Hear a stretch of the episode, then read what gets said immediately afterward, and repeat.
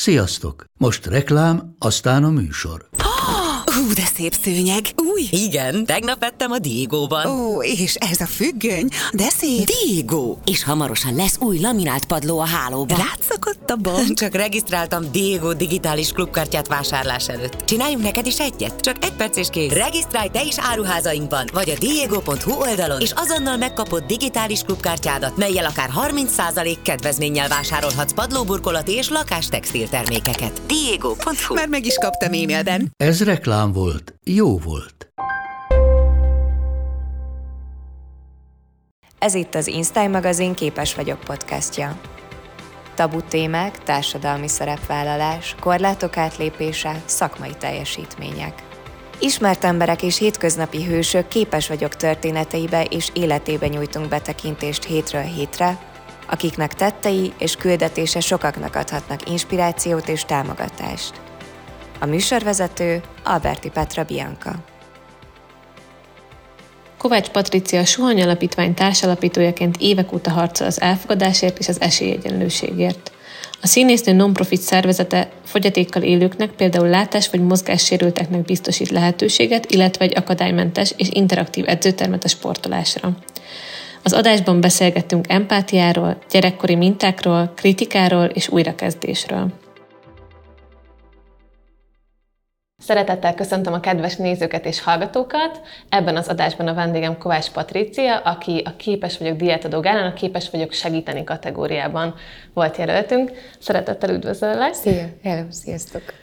Kicsit szerintem meg se kell már magyaráznunk, hogy, a, hogy miért is ebben a kategóriában lettél a jelöltünk, hiszen Egyébek mellett nekem rögtön a Suhany Alapítvány uh-huh. jut eszembe, amikor, amikor a nevedet említem, de tudom, hogy mindig is fontos volt számodra az esélyegyenlőség, az elfogadás. Mesélj kicsit arról, hogy honnan jött ez a te életedbe. Valahogy én azt gondolom, hogy ez, ez otthonról jön, tehát ez valami neveltetés, ami, ami valahogy mindig az volt az én édesanyámban, hogy, hogy hogy ne, ne, ne gondoljam túl saját magamat, vagy a jelentőségemet, hanem, hanem egy ilyen nagy egészben gondolkodjak. És, és ez egyfelől gyerekként ebből például nekem volt problémám, hogy az én anyukám miért nem reklámoz, vagy lobbizértem, vagy miért nem nyom, mint, mint más szülőknél láttam. De mindig az volt, hogy emlékszem, hogy mondjuk megdicsértek, hogy én milyen szépen mondok verset, vagy milyen helyes kislány vagyok, és mondta, hogy jó, jó, jó, de hát azért, nem tudom, csálék a fogai, tudod? Tehát mindig volt benne egy, hogy mindig tudjad, hogy így, hogy így hol, hol a helyed, és hogy egy nagy egésznek vagy a része. És attól még, mert én egy ilyen szakmát választottam, vagy ezáltal legjobban, vagy nem értek máshoz, és így alakult ki az életem, hogy, hogy a színészettel foglalkozom, azért alapvetően én például szerintem a saját színházi közegeimben is kifejezetten egy csapatjátékos vagyok, és, és nem egy, nem egy ilyen főszereplő. És végképp nem vagyok főszereplő így a saját életemben se. És, és szerintem ez sok ilyen dolog összekötődik olyan értelemben, hogy, hogy én például őrsvezető voltam, tehát minden olyan, amikor valami közösséget lehet tenni, az egészen kicsi koromtól van. És egy másik dolog, és most ugrok egy kicsit az időbe, hogy én azt gondolom, hogy ha valakinek van bármi ismertsége, bármi lehetősége a médiában megjelenni, akkor annak oda kell állnia olyan ügyek mellé, akik meg nem kapnak fókuszt. És én a volt férjemmel alapítottam a Suhany Alapítványt, és azzal is láttam, hogy igen, úgy tudunk bekerülni egy, egy reggeli műsorba, hogy ha vagy én, vagy valaki egyéb ismert ember, aki egyébként a Suhanyhoz köthető, egy-egy kampány miatt, mi bejutunk egy reggeli műsorba, meg, be, meg, megírnak rólunk. És hogy egyszerűen azt érzem, hogy minél híresebb valaki, annál inkább kutya kötelessége így odaállni. És vannak olyan ügyek, amik nekem nagyon-nagyon fontosak, és nyilván minden, minden, szóval kb. minden nap kapok levelet, hogy adománygyűjtés itt, beteg állatok ott, rákos gyerek, étkeztetés, hajléktalan kérdés, tehát rengeteg baj van, és megkeresnek. De az nagyon fontos volt, évekkel ezelőtt én húztam egy határt, mert én azt gondolom, hogy ha valaki mindig mindenhova odaáll, és mindig mindenért felemeli a szavát, akkor ez egy idő után ilyen kontraproduktív lesz, és nem tesz jót egyik szervezetnek sem. És akkor az én életemben az van, hogy nekem az emberi jogok a legfontosabbak, és én a TASZ-tal működöm együtt meg a Suhannyal. Ugye a Suhany az, az egy ilyen saját alapítványom, és ezen felül a TASZ-nak a munkáját mindig támogatom, és mindenben, amiben szükség van rám, akkor ott vagyok, mert ők annyira felülőlelik az összes emberi jogot, hogy, hogy az ilyen értelemben koncentráltan tud, tudnak ők azzal foglalkozni, amihez nekem azt hiszem a legtöbb közöm van, és az belül vannak a szivárvány családok, akik, akik mi szintén szerintem egy emberi jogi kérdés. Úgyhogy így, és nagyon sok mindenkinek szeretnék még segíteni, de nem, nem fér bele. Még annyi van, hogy szoktam néha öm, öm, olyan menhelyekkel gyűjtésben részt venni. Nekem is menhelyi kutyám volt, úgyhogy ez még fontos. De azért nagyon fontos az, hogy szerintem mindig öm, kellemetlen, amikor azt látom, hogy valaki olyan ismert ember, hogy tényleg minden, minden héten valamiért odáll, vagy valamit reklámoz, és akár ez a reklám kérdéssel is ugyanezt érzem, hogy abban sem szabad szétaprózódni. így. Pont, hogy kiemelted, hogy ezért fontos megtalálnunk még a segítés közben is a fókuszt, és Igen. szerintem ez azért is nagyon fontos, mert hogyha valaki empatikus, érzékeny, akár társadalmi ügyekre, akár az emberek, akár az állatok hátrányos helyzetére, akkor tényleg hajlamos lehet, meg főleg, hogy kiemelted, hogy te nem vagy főszereplője, úgy érzed a saját Igen. életednek, szerintem az ilyen típusú emberek kicsit hajlamosak lehetnek így felörlődni ebbe a Igen. sok impulzusba, meg ilyen negatív érzésben, úgymond. És szerintem ez jó dolog, hogy, hogy erre kifejezetten figyelsz, hogy próbálod magad azért úgy tudsz hasznosabb lenni, hogyha erre, erre kifejezetten figyelsz. Igen, ez fontos, hogy azért nagyon, én nagyon fókuszált vagyok, vagy nagyon tudatos egy csomó mindenben, és ezt meg kellett hozni ezeket a döntéseket, de nagyon rossz érzés visszautasítani. Tudod, mert, mert közben azt is látom, hogy, hogy, hogy én pontosan tudom a saját bőr, bőrömön a suhanyban, hogy mennyire nehéz helyzetben vannak az alapítványok, és mennyire sokan vannak, és hogy egyébként mennyire létezik köztük is egy verseny, fura mód. Tehát ez mégis piaci alapon kell, hogy működjenek, mert különben nem tudják saját magukat fenntartani, tehát nyilván van egy verseny, és nagyon sokan vannak, és, és nehéz nemet mondani, csak tényleg valahogy hosszú távon így nekem azt kell gondolnom, hogy nem én leszek nekik a jó. Tehát én mindig azt szoktam mondani, hogy higgyétek el, hogy nem jártok jól velem, mert ha én oda megyek, és azt mondom, hogy most a beteg gyerekekért állok ki, akkor azt fogják az emberek mondani, vagy gondolhatják, hogy ó, hát már annyi mindent mondott, tudod, már, már kiállt egy csomó mindenért, és nem, nem figyelnek, mindenkinek találnia kell olyan embereket, akik hitelesen tudják őket képviselni. És a, én mindig arra buzdítok minden egyes ismert kollégámat, vagy, vagy, vagy ismert embert, hogy nem szabad elvenni csak a, csak a fényt, meg a pénzt, meg a csillogást ebből, amit mi csinálunk, hanem ezt valahogy vissza kell adni, mert szerintem a világ az egyébként így működik, hogy, hogy adok-kapok, és muszáj, muszáj adni, és nem szabad elvesztegetni a, az ismertséget csak, csak saját magunkra. A Zsuhány Alapítványon ugye nem csak mozgáskorlátozott, hanem, hanem akár szellemileg korlátozott emberekkel is foglalkoztak, illetve nem csak az alapítvány, hanem maga van egy edzőterem, ami, ami szerintem egy kuriózum, hogy Igen. akadálymentesített, és, és épek és, és mozgásukban vagy mentálisan korlátozottak tudnak ott együtt edzeni, illetve szerintem tényleg egy, egy egy, egy jó dolog, hogy ha jól tudom, akkor önkénteseket is folyamatosan kerestek, aki mondjuk, mondjuk rendszeresen fut, vagy futóversenyre jár, akkor lehet uh-huh. suhany alapítványosokat kísérni. Igen.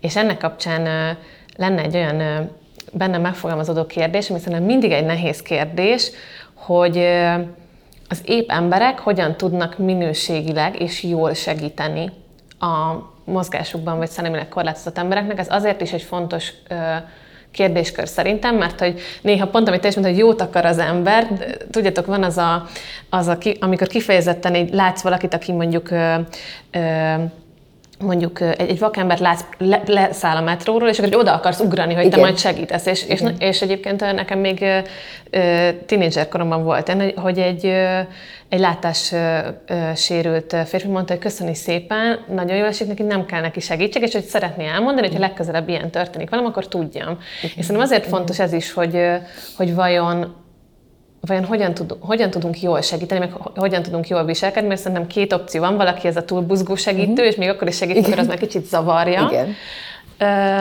azokat, akik, akik, uh-huh. akik valamilyen korláttal küzdenek. A másik véglet pedig ez az elfordulok, nem nézek oda, kerülöm a szitut, uh-huh. és akkor, akkor nem fogok így kellemetlen helyzetbe kerülni. Én mindig azt szoktam mondani, ezt nagyon egyszerűen meg lehet oldani, oda kell menni, és azt kell mondani, hogy segítetek-e valamiben és ő el fogja mondani, hogy szüksége van-e abban, hogy egy zebrán átkíséri látássérültet, vagy, vagy csak éppen csöndben akar lenni, mert, mert hallani akarja, hogy merüljön a forgalom, mert a fülére hagyatkozik, vagy megkérdez valami. Egyszerűen azt kell mondani, hogy segítettek-e valamiben. És, és feltételezhetjük, hogy ő meg fogja mondani, hogy igen, és azt is, hogyha nem az értelmi sérültséggel együtt élőkkel, az egy kicsit nehezebb helyzet. Ez egy nagyon furcsa dolog, mindenkiben van félsz. Nekem van egy tíz éves gyerekem, aki tényleg azóta van, ami ott, tehát a suhany előbb volt már, mint ő. Ő teljesen ott nőtt fel, és neki is bizony vannak olyan helyzetek, mert ugye mondjuk egy értelmi sérültséggel élő, azért többféle van, melyik spektrumon van, mi a probléma. És ugye mi ott az edzőteremben azért összefutunk ilyen emberekkel, és ő is, ő is kell, hogy tanuljon, és ő is néha rácsodálkozik, hogy valaki nem úgy reagál, mint amit, amit úgy elvárt, volna, mert hogy azt gondolja, hogy ő ezt már ismeri, vagy ezt már tudja kezelni. De én meg mindig azt mondom neki is, és minden, minden felnőttnek, hogy csak, csak nyitottnak kell lenni, és nem félni, mert hogyha ott van az a, az a para, hogy jaj, most mi fog történni, vagy, vagy, vagy egy olyan helyzet, amire nem, nem vagy felkészülve, akkor az legátolja azt, hogy, azt, hogy éles legyél. És mi például csináltunk a Zsuhanyba tábort gyerekeknek, ahol, ahol úgy voltak a csoportok, hogy egy csoportban voltak épek, voltak mozgásokban korlátozottak és ért, értelmi problémával rendelkező gyerekek is, és nekik azt az egy hetet együtt kellett letolni. És játékokat, versenyfeladatokat, sportfeladatokat, enni, inni, elmenni pisilni, tehát mindent együtt kellett egy nagy csapatban csinálni. És hát ez nagyon izgalmas, és az én mindig azt gondolom, hogy amit a suhany is csinál, meg ami nagyon fontos, hogy tényleg attól félünk, amit nem ismerünk.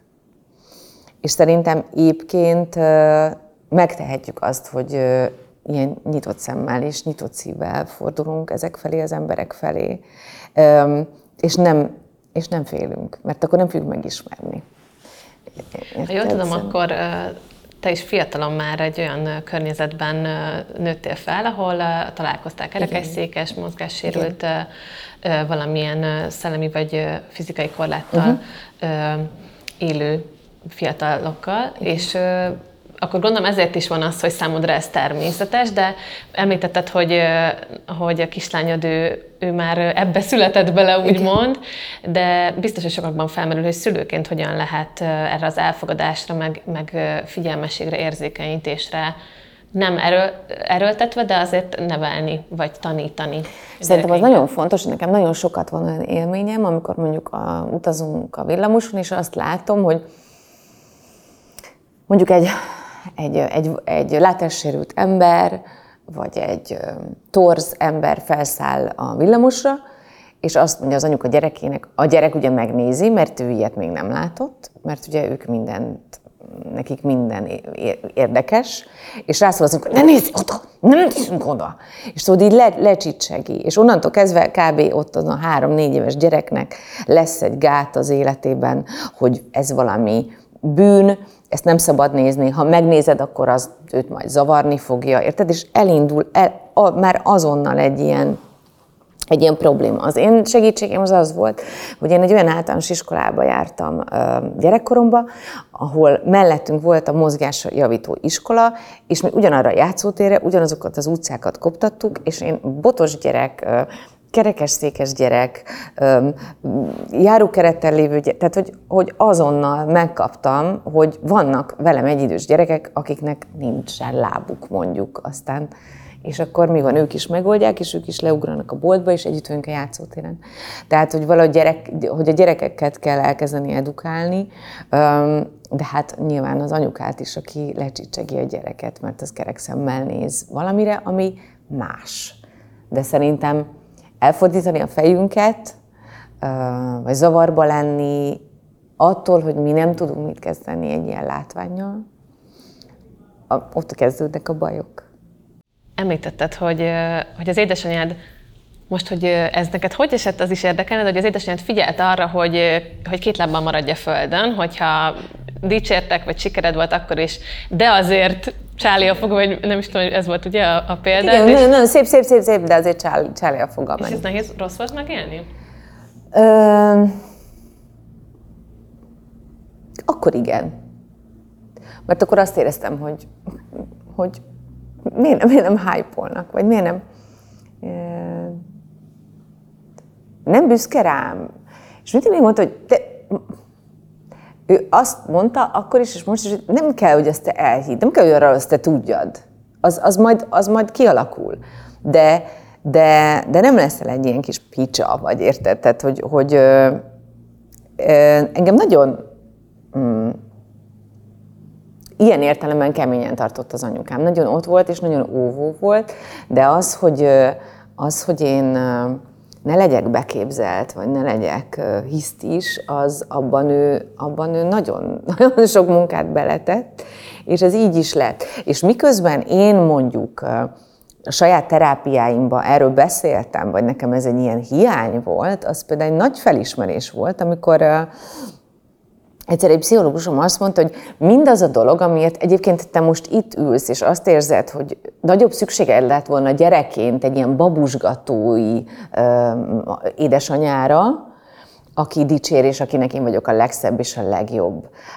Közben mi most ebben terápiában mondjuk például erről beszélünk, vagy része a terápiánknak ez a probléma, de közben meg felnőttként az összes közösség, az összes párkapcsolatom, az összes barátom ennek a csak az összes pozitívumát kapja. És akkor ez egy nagyon érdekes kérdés, hogy ugye hogyan lettünk ilyenek, amilyenek.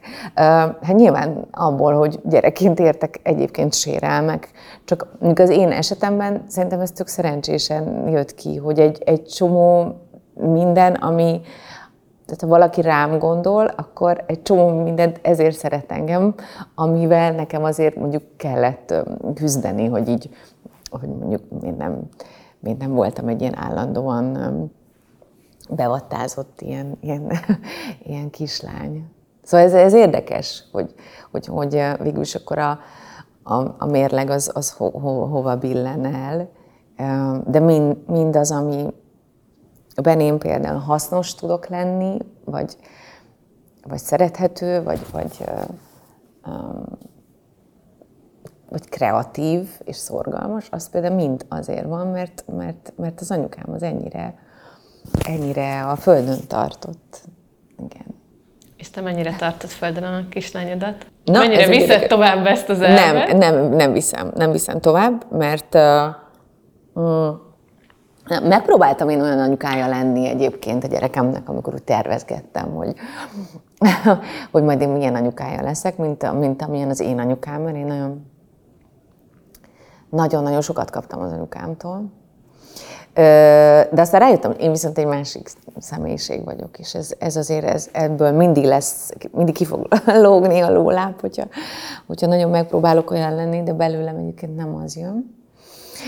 Meg hát, ugye, az én gyerekem az egészen más, mint amilyen én voltam. Tehát nyilván nincsenek receptek, és nincsenek, tehát, tehát nem, is tud, nem is tudnám mondjuk rajta átnyomni azokat a nem tudom, nevelési elveket, amiket, amikben én felnőttem, mert ő egy egészen másik ember is. Ő hozzá valahogy egészen másképp kell ö, hozzányúlni. Úgyhogy igazából ö, azt kell mondjam, hogy az, hogy az anyukámra nagyon büszke vagyok, hogy nagy, nagy, nagymamaként ö, elfogadta ezt a másik rendszert, mert, ö, mert azért neki, neki változtatnia kellett. És egészen másik nagymama egyébként, mint amilyen anyuka volt. Nyilván ebben van egy ilyen, mert nem az övé a felelősség, hanem az enyém elsősorban. De, de hát egy nagyon biztos pont az életünkben. Tehát én a, mi szerencsére úgy éljük az életünket, hogy, a, hogy az én volt férjem és az anyukám segít nekem a gyerekben. Úgyhogy nagyon ezúton is köszönöm nekik, hogy, hogy segítenek. De, de nyilván nálunk már másik a rendszer, mint ami, más a rendszer, mint ami nálam volt. Maradjunk még egy kicsit ennél a két lábbal a földön maradt, maradtál mindig Igen. is gondolatnál. Egy korábbi interjúban azt olvastam, hogy úgy érzed, hogy, hogy 40 fölött kicsit jobban kiteljesedtél, ugye a nőiségedben is, meg szakmailag uh-huh. is, és sokkal kevésbé van benned már megfelelési kényszer, meg szorongás, mint mondjuk 20-30-as éveidben volt benned akkor ilyen erős megfelelési kényszer, akár ja, emiatt, hogy, hogy nem voltál túl dicsérve, ezért úgy Igen. érezted, hogy még többet kell Igen. tenni azért, hogy azt a nagy dicséretet megkapta. Volt, volt benned ilyen jellegű szorongás? Nagyon sok szorongás volt, és mindent akartam csinálni, és a legjobb akartam lenni, és folyamatosan visszaigazolásokra volt szükségem. Megkockáztatom, hogy hogy azt is kimondhatjuk, hogy mondjuk szakmailag egy későn érő ö, típus vagyok, miközben a nyilvánosságban nem ez tűnt. Tehát a nyilvánosságban azért azt tűnt, hogy én nekem van egy kieli, kiegyenlített pályám. Tehát lényegében elvégzem a főiskolát, lekerülök Egerbe, aztán felkerülök a Nemzetibe, Vix Színházba, szabadúszó vagyok. Voltak évek, amikor minden évben forgattam egy közönségfilmet, öm, öm, tehát nekem folyamatosan volt mindig munkám, színházban is, filmben is, szinkronban is, rádióban, tévében. Tehát kívülről úgy tűnt, hogy én nekem nagyon, nagyon sikeres a, mondjuk a, a szakmai látom az első pillanattól kezdve. De közben meg azért mondom, hogy későn érő típus voltam, mert mert most már látom, hogy, hogy, hogy mondjuk a beérése a, a szín, színészetemnek, annak az, az mennyire nem volt meg még 20 évesen, meg még a 30 éves, még, még 30, az, igen, tehát 30 és 40 között se. Tehát 40-től történt egy csomó olyan dolog bennem magánéletileg, meg a saját személyiségemben, ami, ami valahogy rezonált az én színészetemmel és, és sokkal jobb érzés most színésznőnek lenni, mint egyébként 20 évesen, vagy 32 évesen akár, vagy akár még 36 évesen is. És azt is mondtad korábban, hogy, hogy kicsit meg lehet unni, vagy hogy bele lehet ülni ebbe a nagyon sok szép nő karakterbe, és, és hogy említetted is egy korábbi interjúban, hogy, hogy téged sok ilyen szép nő karakter talált meg, meg végignézve egyébként a szerelemtől sújtva, SOS Love, korhatáros szerelem, vállótársak, mind ilyen szerelem köré Igen. épül, ha csak tényleg megnézzük mondjuk így a bibliográfiában, Igen. Vagy, vagy filmográfiában, Igen. hogy milyen munkáid voltak, olyan érdekes, hogy, hogy nagyon így ez, ez a témakör vesz körül, Igen. és szerinted nem lehet ebbe akkora mélységet vinni, ebbe a szép nő karakterbe? Vagy van olyan, amit te itt sokkal szívesebben, mint narratíva ö, szakmailag képviselnél? Nem, hanem az ember fiatal, és akkor még egyszerűen annyi történik vele. Azért a félvilágban például az is egy ilyen szerelem, de nyilván ez egy ilyen negatív karakter volt, ami nekem mondjuk a legfontosabb uh, film, filmem, ott már egy bonyolultabb dolog, hogy a, a szép az mennyire tud gonosz lenni és szociopata, tehát nyilván ott aztán végképp lehetett mit játszani. Tehát én nem azt mondanám, hanem inkább azt gondolom, hogy kicsit nem gondolnak az alkotók olyan, olyan sokat ezekről a nőkről. Vagy, vagy azért én például gyerekkoromban nagyon jó körülmények közé születtem.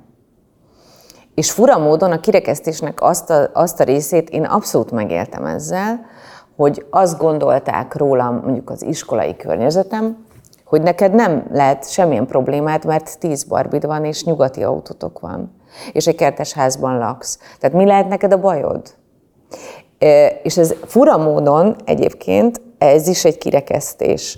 És nekem, csak visszacsatolva, hogy miért fontosak nekem ezek a dolgok.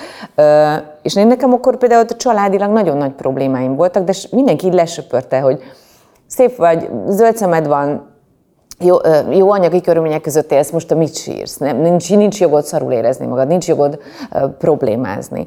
És kicsit azt érzem, hogy, hogy azért a, mondjuk a filmekben, nagyon sok filmben, amit csináltam, amikor az ember fiatalabb, akkor valahogy nem gondolják azt, hogy, hogy egy fiatal lánynak is vannak kétségei, hogy egyáltalán nem azt a, azt az embert látja maga belülről, mint amit kívülről jelent, hogy, hogy egyáltalán nem olyan könnyű mondjuk egy, egy szép lánynak érvényesülni, akár a lányok között, hogy mennyi, mennyi olyan dolog éri, hogy, hogy lebutázzák, mert hogy szép, vagy nem gondolnak róla sokat, de valahogy ezt én azért azt látom, hogy nem, ez nem, nem, nem, nem erre mennek, vagy nem erre mentek akkor ezek a filmek.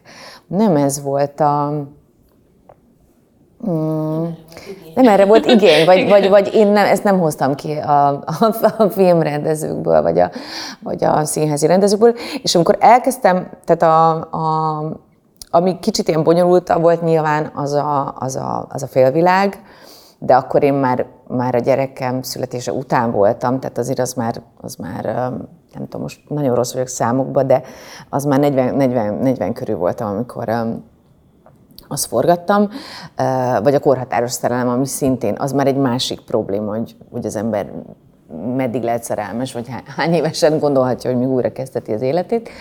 De azért a fiatal lányokra többnyire ilyen Szóval egyszerű, amiket, amiket, amiket írnak. És közben színházban nekem voltak kifejezetten jó karakterszerepeim, de, és voltam sokszor csúnya, meg béna, de a filmben ez, ez, nem, ez nem talált meg.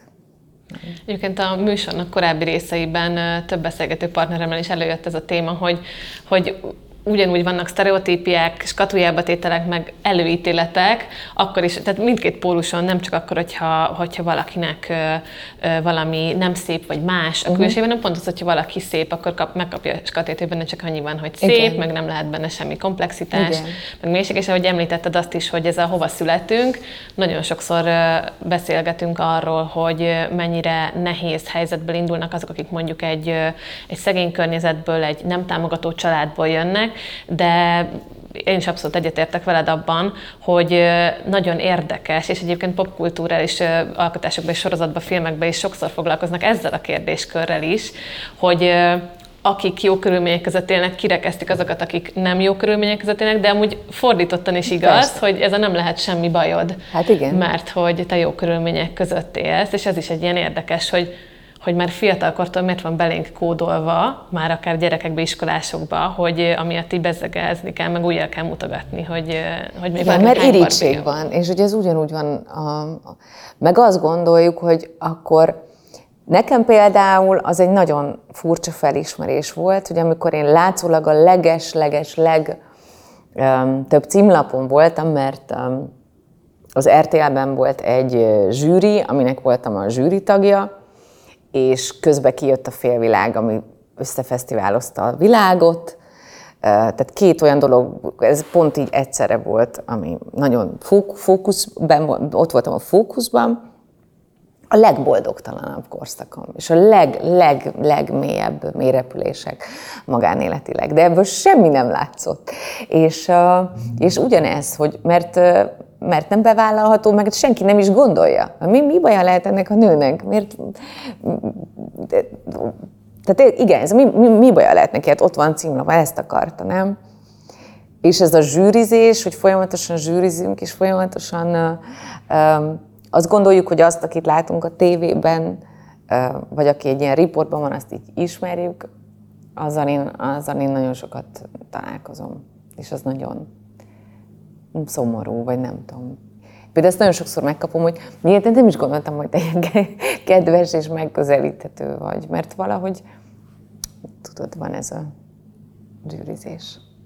Igen, az is érdekes, hogy uh, muszáj visszakanyarodnom ahhoz a gondolathoz, amit mondtál még a beszélgetésünk elején, hogy, hogy nem úgy érzed, hogy nem vagy főszereplője az életednek, uh-huh.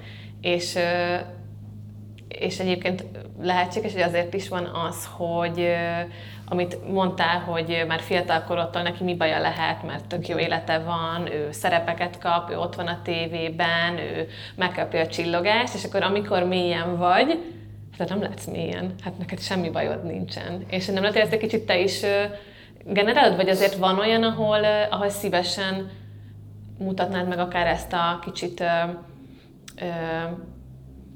sebezhetőbb oldaladat, csak mondjuk nincs erre fórum? Nem. Nem, azért nem, mert, mert én azt gondolom, hogy nekem a dolgom az az, hogy a, ezt a színpadon megmutassam. Most például két-három olyan szerepet is játszom, amiben ezt abszolút meg tudom mutatni. Ö, én azért nem mondom el, mert tehát a nyilvánosság felé nyilván azért nem, mert, mert sérülékeny vagyok, és nem akarom azt olvasni. Még a jót se szeretem magamról olvasni, amikor mondjuk úgy írnak, hogy én nem is nyilatkozom. Nincs szükségem pomponlányokra. Tehát az is ugyanúgy zavar, mint az, hogy mondjuk negatívot is, és végképp nem gondolom azt, hogy, hogy tehát, tehát hogy mondjam, tehát amikor én túl vagyok egy problémán, és az mondjuk edukál embereket, tehát hogy mondjuk én szeretek arról beszélni, hogy én nagyon jól váltam, mi nagyon jól váltunk el a férjemmel, és hogy ez miért fontos, hogyha, hogyha két ember úgy dönt, hogy ez befejezi, de van egy gyerek, akkor miért kell, vagy hogy lehet jól válni. Szerintem ez egy fontos dolog. Erről én szoktam nyilatkozni. De nem akkor beszéltem erről, amikor ez a dolog zajlott, mert az egy érzékeny dolog. Nem is gondoltam, hogy nekem bármilyen módon ventilálnom kéne a nyilvánosság elé éppen, ami történik velünk. De amikor már ez kiderült, hogy ez egy, ez egy jó módszer, ahogy mi ebből kijöttünk, akkor azt gondoltam, hogy hogy ezt talán megéri, vagy az, azzal lehet egyébként jót tenni, hogy ezt elmondott kvázi edukálva ezt, ezt, ezt a problémát. De hogy és a másik dolog, hogy én nagyon zárkózott vagyok a közösségeimben is, amikor mondjuk baj ér, vagy van valami válság az életemben. És nem azért, mert én nem merem elmondani, vagy nem akarom, vagy, vagy nem, jó, nem jó fejek a barátaim, vagy a, vagy, a, vagy a színházi kollégáim. Nem azért nem mondom el, hanem azért, mert nekem az a tapasztalatom, hogy minél több emberrel osztottam meg, amikor bajban vagyok, és nem tudok dönteni, legyen az akár egy szakmai kérdés, vagy egy magánéleti kérdés, vagy egy gyerekkérdés, akkor mindig az van, hogy a legjobb szándékkal öm, velem szembeülő embernek már a kérdés feltevésében is benne van ő. És abban a pillanatban ő feltesz egy kérdést, és én elkezdek másik irányba gondolkodni, és nekem az a tapasztalatom, hogy minden egyes olyan döntésem az életemben, amit én hoztam meg, és nem osztottam meg senkivel, azokért tudom vállalni a felelősséget. És minden olyan dolog, amit egy kicsit átbeszéltem, vagy kicsit tereltek, vagy a legjobb szándékkal ül velem szemben egy barátom, és tanácsol, mert neki ilyen tapasztalata van, mert ő úgy hallotta, mert ő jót akar nekem. És mindig megzavart. És amikor meg én ezeket így belül így elintézem, akkor, akkor sokkal jobban tudok figyelni magamra. És én utána egyébként elmondom, hogy egyébként mm, most azért tűntem el, vagy, vagy most azért zárkóztam be, mert ez is ez történt. Mm, de a döntéseimben mm, csak, csak, csak saját magam döntök.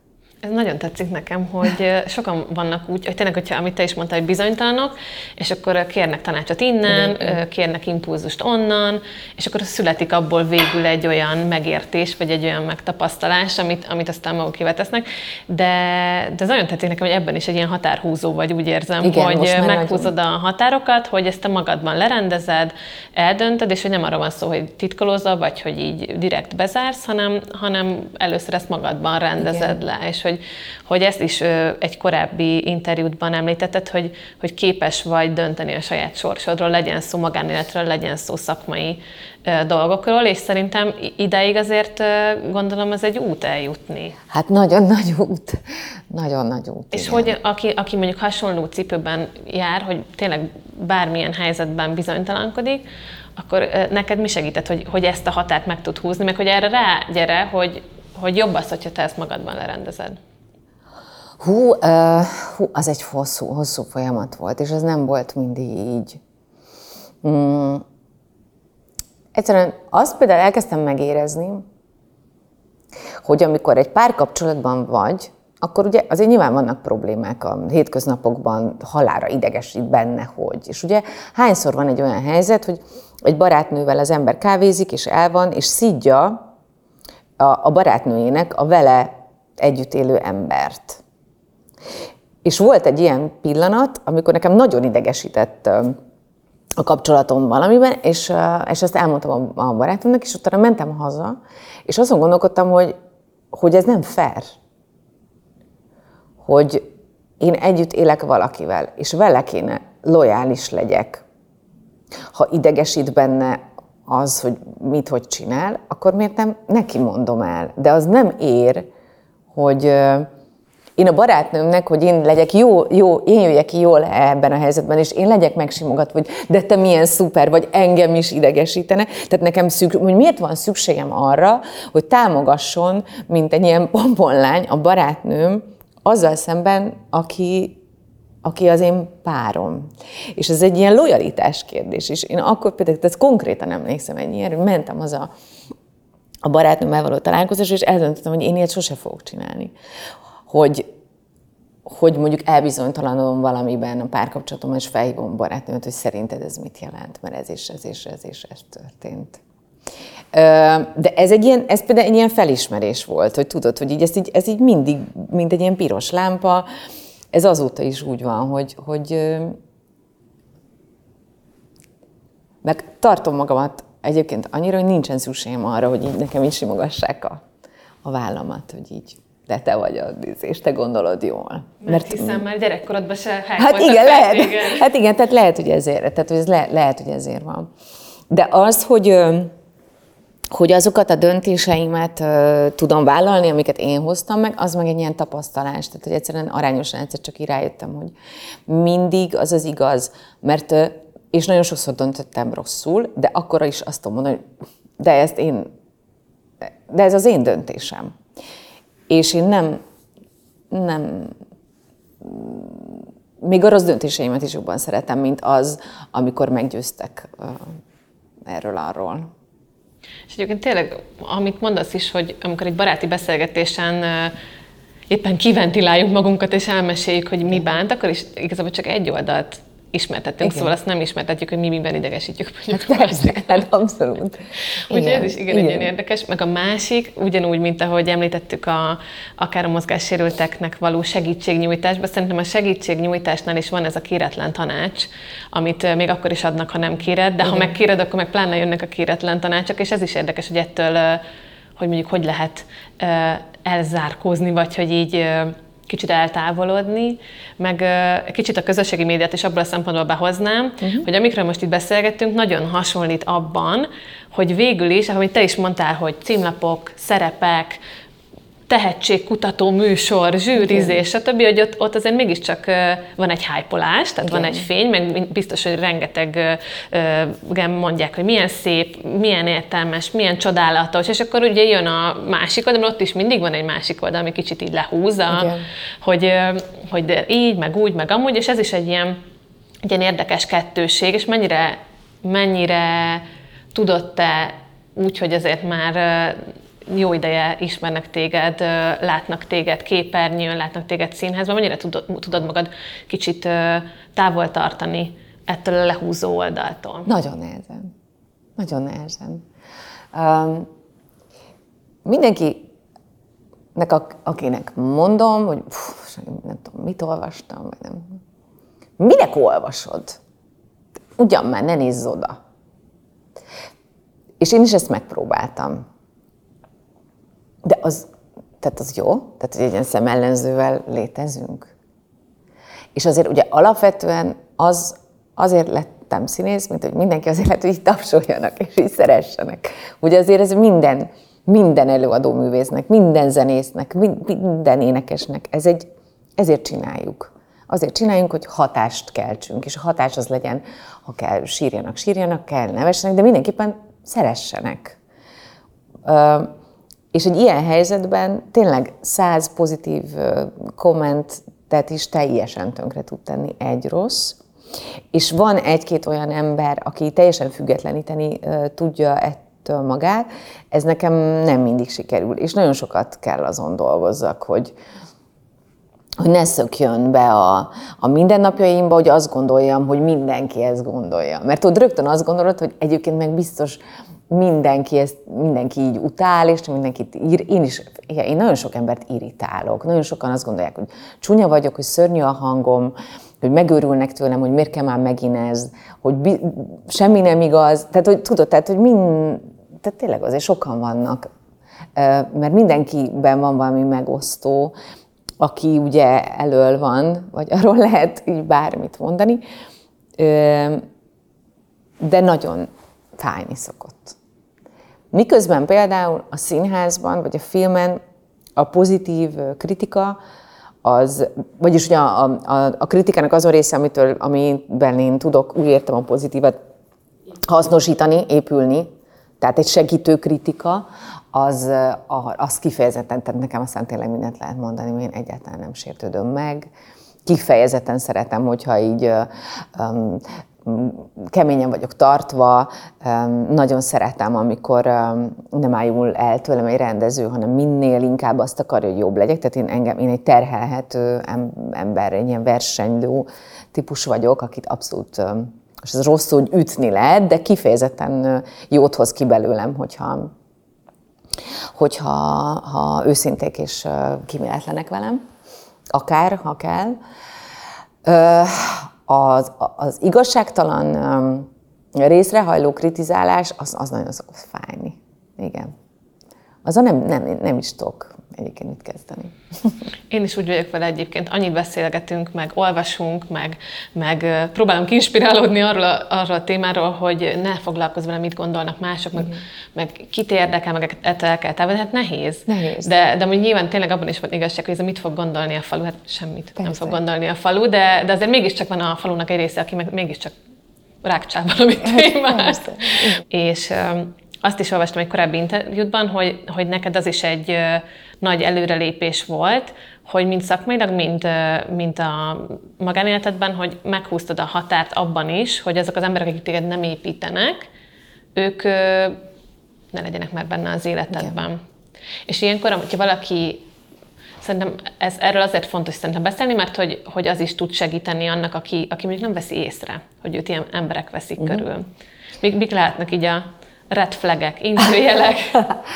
Hú, ez nehéz, és olyan nehéz tanácsot adni, vagy csak a saját, saját magamról tudok beszélni, hogy minden olyan helyzetben most már nekem nagyon jó a belső csengőm, amikor azt érzem, akár legyen az egy szakmai társaság, kapcsolat, vagy magánéleti, hogy manipulálva vagyok. Abban a pillanatban ez nyilván én, én is jártam terápiába, remélem mindenki jár, vagy mindenkinek kéne járnia.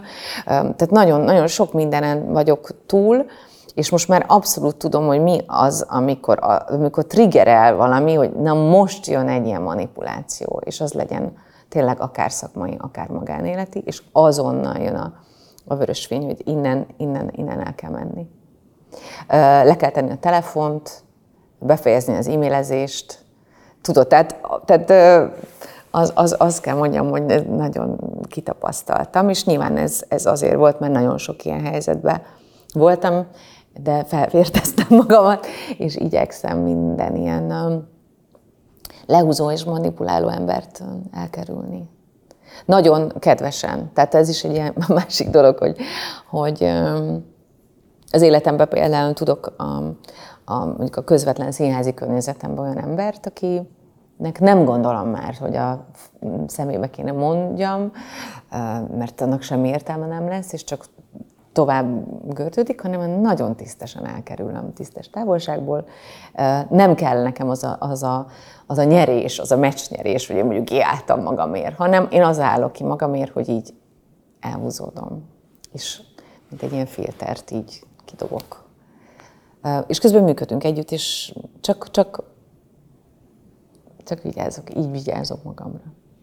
És hogyha mondtad, hogy jársz terápiára, amit egyébként én is mindig hangoztatok, és szerintem nagyon fontos, okay. hogy, hogy magunkra is figyeljünk, meg kérjünk segítséget, hogyha segítségre szorulunk bármilyen okay. szempontból is. Te mennyire figyelsz arra tudatosan, hogy nem manipulálj, mondjuk ne adj kéretlen tanácsot, ne befolyásolj, igen. ami egyébként neked, mint individuumnak szükséged van Igen. rá, hogy ezek a hatások téged ne érjenek. Igyekszem nagyon. Igyekszem nagyon, és az is egy ilyen nagyon nagy felismerés volt, hogy, hogy sokszor azért a manipulálás, hogy mi minden is tud egyébként manipulálás lenni. Tehát, hogy mondjuk egy...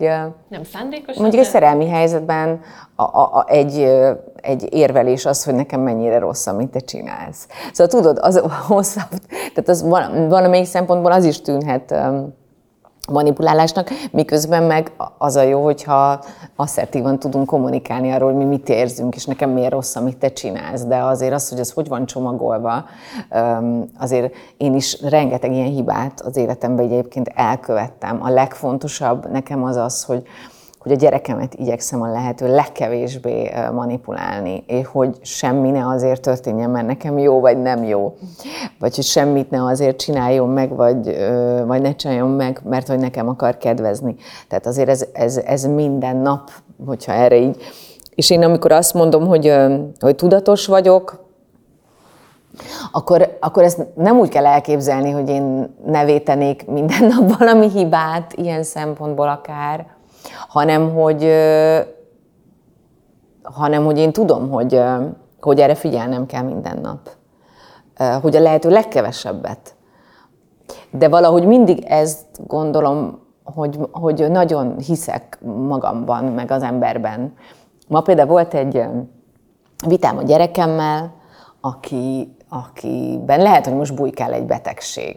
És nagyon-nagyon nehezen indultunk el az iskolába. Mert ezért ez még egy ilyen bujkálálós betegség, és iszonyatosan elengedte magát abban, hogy ő neki most rossz. Én meg ugye nem tudtam pontosan lekódolni, hogy most tényleg beteg ez a gyerek, vagy egyszerűen nem akar iskolába menni. És, és elkezdtem nyomasztani azzal, ami nekem egyébként egy ilyen megküzdésem mondjuk egy fejfájás ellen, hogy, hogy megpróbálom ezt leküzdeni. Tehát megpróbálok mindent annak érdekében elkövetni, hogy valószínűleg nem beteg vagyok, csak nem ittam elég vizet, nem mentem pisilni, nem fogtam fel a hajamat, vagy érted? Tehát, hogy megpróbálok mindent megtenni, és ha majd beteg leszek, akkor azt majd kezeljük. De egyébként meg az, hogy, hogy nem, nem tapicskolni abban, hogy nekem rossz. És akkor a, Ugye ez két dolog miatt is hoztam fel ezt a témát, hogy először is szerintem nagyon sok mindent meg tudunk csinálni, hogyha, hogyha hiszünk magunkba.